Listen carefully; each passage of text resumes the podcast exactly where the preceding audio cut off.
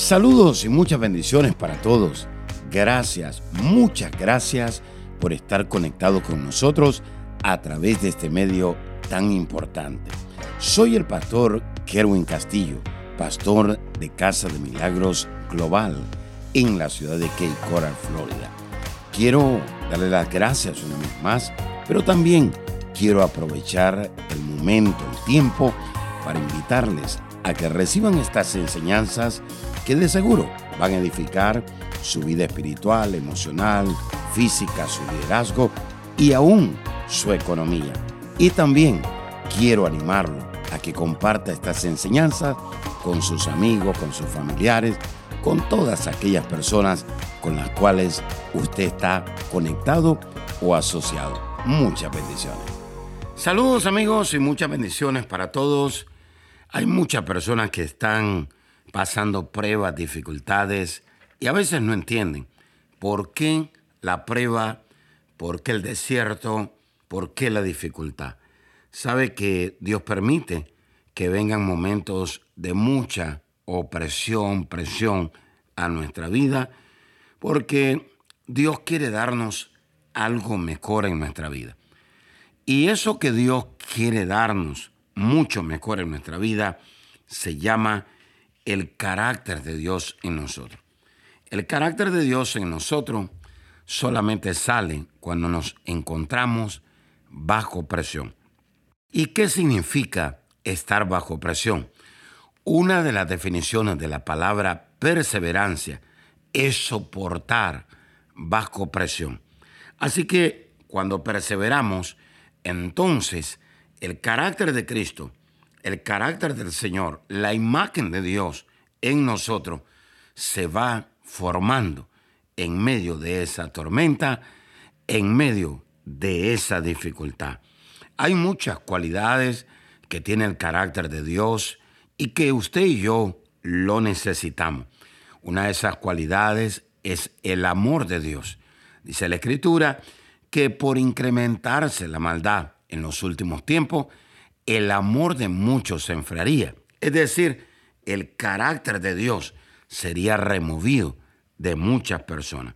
Por otro lado, Dios es un Dios justo y le va a dar a usted lo que usted merece. Por eso a veces nos quejamos y decimos, ¿por qué será que Dios no me da más abundancia? Dios le va a dar a usted lo que realmente usted merece, conforme a su justicia. Hay naciones que están pasando momentos difíciles y han pedido a Dios libertad o cambio. Sin embargo, el cambio no llega porque ese es el presidente que usted merece. Está muy fuerte, pero la verdad es que hay muchos pueblos que le han dado la espalda a Dios con idolatría, con perversidad y muchas otras cosas más. Por eso a veces pensamos que Dios no es soberano, Dios es soberano, pero Dios también es un Dios justo y Dios también es un Dios amable y paciente. A veces no tenemos paciencia con nuestros seres queridos, a veces no tenemos paciencia con la gente y a veces no tenemos paciencia con Dios mismo. Por eso es importante entender lo que es el carácter de Dios en nosotros. Ahora, para que el carácter de Dios en nosotros sea formado, tenemos que pasar la presión. Y presión, estar bajo presión, quiere decir perseverar. Usted solamente persevera cuando usted entiende la naturaleza de Dios. Hay mucha gente que quiere entender la crisis, la presión, pero no quieren entender que es necesario perseverar. Usted persevera cuando usted entiende que esa presión fue diseñada para que la naturaleza de Dios sea impregnada o impartida en su vida. Así que el propósito principal del hombre no es acerca de nosotros, no, es acerca de la imagen de Dios en nosotros. Hay muchas personas que se han desviado en el camino y van camino tras su propósito, pero no van camino tras la naturaleza de Dios. Por eso vemos que hay muchas personas en las empresas, en las iglesias, que después de cierto tiempo cultivan la infidelidad, cultivan el desánimo. ¿Por qué razón? Porque el propósito principal del hombre no es acerca de nosotros. Hay mucha gente enfocada en ellos, en sus planes, en sus proyectos, pero lamentablemente lo están haciendo con su carácter, no con la imagen de Dios en su vida. Así que lo más importante es que seamos como Dios. Lo más importante es que seamos como Cristo y que hagamos reflejar la naturaleza del Señor al mundo. A veces somos impacientes para predicar el Evangelio y cuando alguien nos rechaza, lo tratamos mal o lo menospreciamos. ¿Y dónde está reflejada entonces la naturaleza de Dios hacia el mundo? La gente necesita el amor, la gente necesita un abrazo, la gente necesita que vea que Jesucristo tiene paciencia con ellos. ¿Por qué será que algunos no perseveran? Algunos no perseveran porque perdieron el objetivo principal. Es decir, no buscaron de todo corazón lo que querían lograr. Hay muchas personas que cuando pierden el objetivo dejan de perseverar. Y entonces le hago una pregunta. ¿Cuál era su objetivo? ¿La propiedad o Jesucristo? Porque si su fe estaba puesta en la propiedad, cuando usted pierde la propiedad, también eventualmente va a perder su fe. Pero si su fe está puesta en Jesucristo, usted va a seguir perseverando, a pesar que no ha logrado lo que quería lograr. Mire lo que dice Juan 15, versículo 5. Yo soy la vid, vosotros los pámpanos. El que permanece en mí y yo en él, éste lleva mucho fruto, porque separado de mí, nada podéis hacer. Una de las evidencias que nosotros permanecemos en Dios es que llevamos mucho fruto. Hay muchas personas que comenzaron dando fruto en el reino de Dios, pero lamentablemente ahora no producen absolutamente nada, porque ellos entienden que todo se trata acerca de ellos y no acerca de la imagen de Dios. Yo soy la vid, vosotros los pámpanos. El que permanece en mí y yo en él, éste lleva mucho fruto, porque separado de mí, nada podéis hacer. No dejes que una crisis cambie sus planes. Permita que la perseverancia cambie sus planes. Sí, como el progreso es imposible obtenerlo sin Dios. Hay mucha gente que comenzaron en el espíritu, pero están terminando en la carne. ¿Qué quiere decir eso? Mucha gente quiere progreso, riqueza, prosperidad, pero sin Dios. El progreso es imposible obtenerlo sin Dios. Dice la Escritura en Deuteronomio 8:18, no te olvides que es Jehová tu Dios el que te da el poder para hacer la riqueza. El progreso es imposible sin el cambio. Aquellos que no pueden cambiar su mentalidad no pueden cambiar nada. Hay muchas personas que comienzan proyectos pero no prosperan, no avanzan, no logran. Comienzan una visión pero no prosperan. ¿Por qué? Porque si usted no puede cambiar su mentalidad, tampoco puede cambiar absolutamente nada. La gente falla en perseverar porque no han establecido cuál es su prioridad. Jesús dijo, si tú perseveras en mí, entonces yo voy a perseverar en ti. Jesús está diciendo, si tú estás conectado conmigo, yo voy a estar conectado contigo. Yo soy la vid, vosotros los pámpanos. El que permanece en mí, yo también voy a permanecer en él y este va a llevar mucho fruto. ¿Qué significa la palabra permanecer? Permanecer quiere decir perseverar, quedarse en un solo lugar, estar conmigo, dice el Señor. La palabra permanecer quiere decir una lealtad persistente de continuar algo con Dios y no abandonar a Dios. Mire lo que dice Josué, capítulo 24, versículo 15. Y si mal os parece, servir a Jehová, escogeos hoy a quien sirváis, si a los dioses a quienes sirvieron vuestros padres cuando estuvieron al otro lado del río, o a los dioses de los amorreos en cuya tierra habitáis. Pero yo y mi casa ya tenemos claro cuál es nuestra prioridad. Serviremos a Jehová. Le hago una pregunta. ¿Cuál es su prioridad?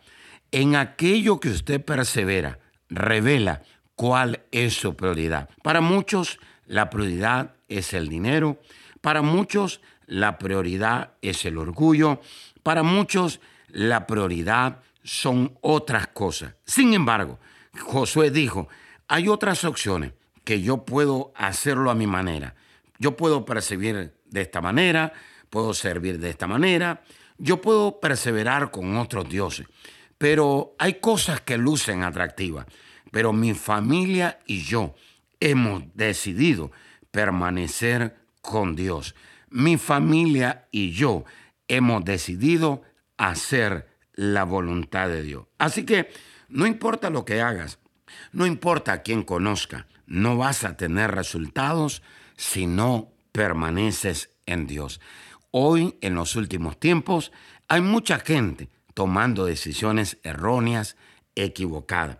Parecen buenas, parecen correctas, pero en realidad no las son. Y al final, lamentablemente, van a traer destrucción, van a traer desánimo, van a traer heridas, fracaso, temores. Así que no importa lo que hagas, no importa quién conoce, no vas a tener resultado si no permaneces en Dios. La perseverancia determina nuestro estilo de vida. Dios te quiere bendecir, Dios te quiere dar oportunidades, Dios te quiere dar posibilidades. Pero es importante que permitas que la fuente de la perseverancia, que Dios forme tu carácter y salga a la luz el carácter de Cristo en tu vida. Así que yo quiero orar por aquellas personas que dicen, pastor, necesito el carácter de Dios en mi vida. Necesito perseverar. Padre, te doy gracias por cada persona, por aquellos, Señor, que tienen temores, inseguridad, por aquellos que han perdido su fe, por aquellos, Señor, que están tomando decisiones fuera de la voluntad de Dios. Yo te pido, en el nombre de Jesús, que guíe sus pasos conforme a la perseverancia. Glorifícate, Señor, y que el carácter tuyo, la naturaleza tuya, la imagen tuya, salga en medio de la presión. Dale fuerza, dale fortaleza. En el nombre de Jesús. Amén y amén. Será hasta la próxima. Gracias por conectarse con nosotros y pásale la voz a otras personas. Bendiciones. Amiga y amigo que nos está sintonizando, en Dios no existen casualidades, solamente citas divinas. Dios ha permitido que usted pueda oír mi voz en esta hora para decirle que el reino de Dios se quiere manifestar a su favor. Hay milagros, hay sanidades, hay restauración, hay liberación, hay prosperidad, paz, gozo, libertad que usted necesita accesar. La única manera de entrar a eso es recibiendo a Jesús en su corazón como su Salvador y el Señor de su vida. Hay alguien que pregunta en esta hora y dice, ¿cómo puedo recibir a Jesús? Dice la Escritura, el reino de los cielos se ha acercado, arrepentíos. La palabra arrepentirse quiere decir confesar pecados, pero también quiere decir cambiar de pensamiento. En el lugar donde usted cambia su manera de pensar, ahí usted abandona el pecado y ahí usted dice, necesito a Jesús en mi corazón. Si usted quisiera abrir su corazón en esta hora y recibir a Jesús ahí donde está, repita conmigo esta oración y diga, Señor Jesús, reconozco que soy pecador, me arrepiento de todos mis pecados. Señor, perdóname, límpiame con tu sangre. Te recibo, Jesús, como mi Salvador y el Señor de mi vida. Gracias, Jesús porque si hoy muero, al abrir mis ojos, estaré en tu presencia, porque tú eres mi Salvador y mi Señor. En el nombre de Jesús, amén y amén. Le damos gracias a Dios por su vida. Así que escríbanos. Quisiéramos orar por usted. Quisiéramos asignarlo a una iglesia ahí donde usted vive. Bendiciones. Hola amigos, estoy muy contento y agradecido porque ustedes se conectan constantemente a nuestros servicios online. Esta vez quiero compartir con ustedes la buena noticia que escribí un nuevo libro y este material nos va a llevar a protegernos del temor en estos tiempos. Estamos viviendo tiempos peligrosos, duros, difíciles, que han llegado y que también llegarán inesperadamente. Y esto está causando que en el mundo y la iglesia de Cristo entren en ataques de pánico, preocupación al ver lo que está sucediendo. Jesús está a las puertas, pero mientras regresa, debemos protegernos del temor. Sabe que las epidemias, las catástrofes que se están manifestando en estos últimos tiempos hacen que las personas entren en una desesperación, confusión y temor. Protección contra el temor es una herramienta eficaz, poderosa, llena de la revelación de Dios que le inspirará a liberarse del temor y lo edificará para fortalecer su fe y su pacto con Dios. Obténgalo ahora, por favor, llamando al 239-945-3005. Gracias por escuchar a nuestro podcast. Si quisieras escuchar más o conectarse más con nosotros, visítanos a nuestra página de Facebook Apóstol Kerwin Castillo.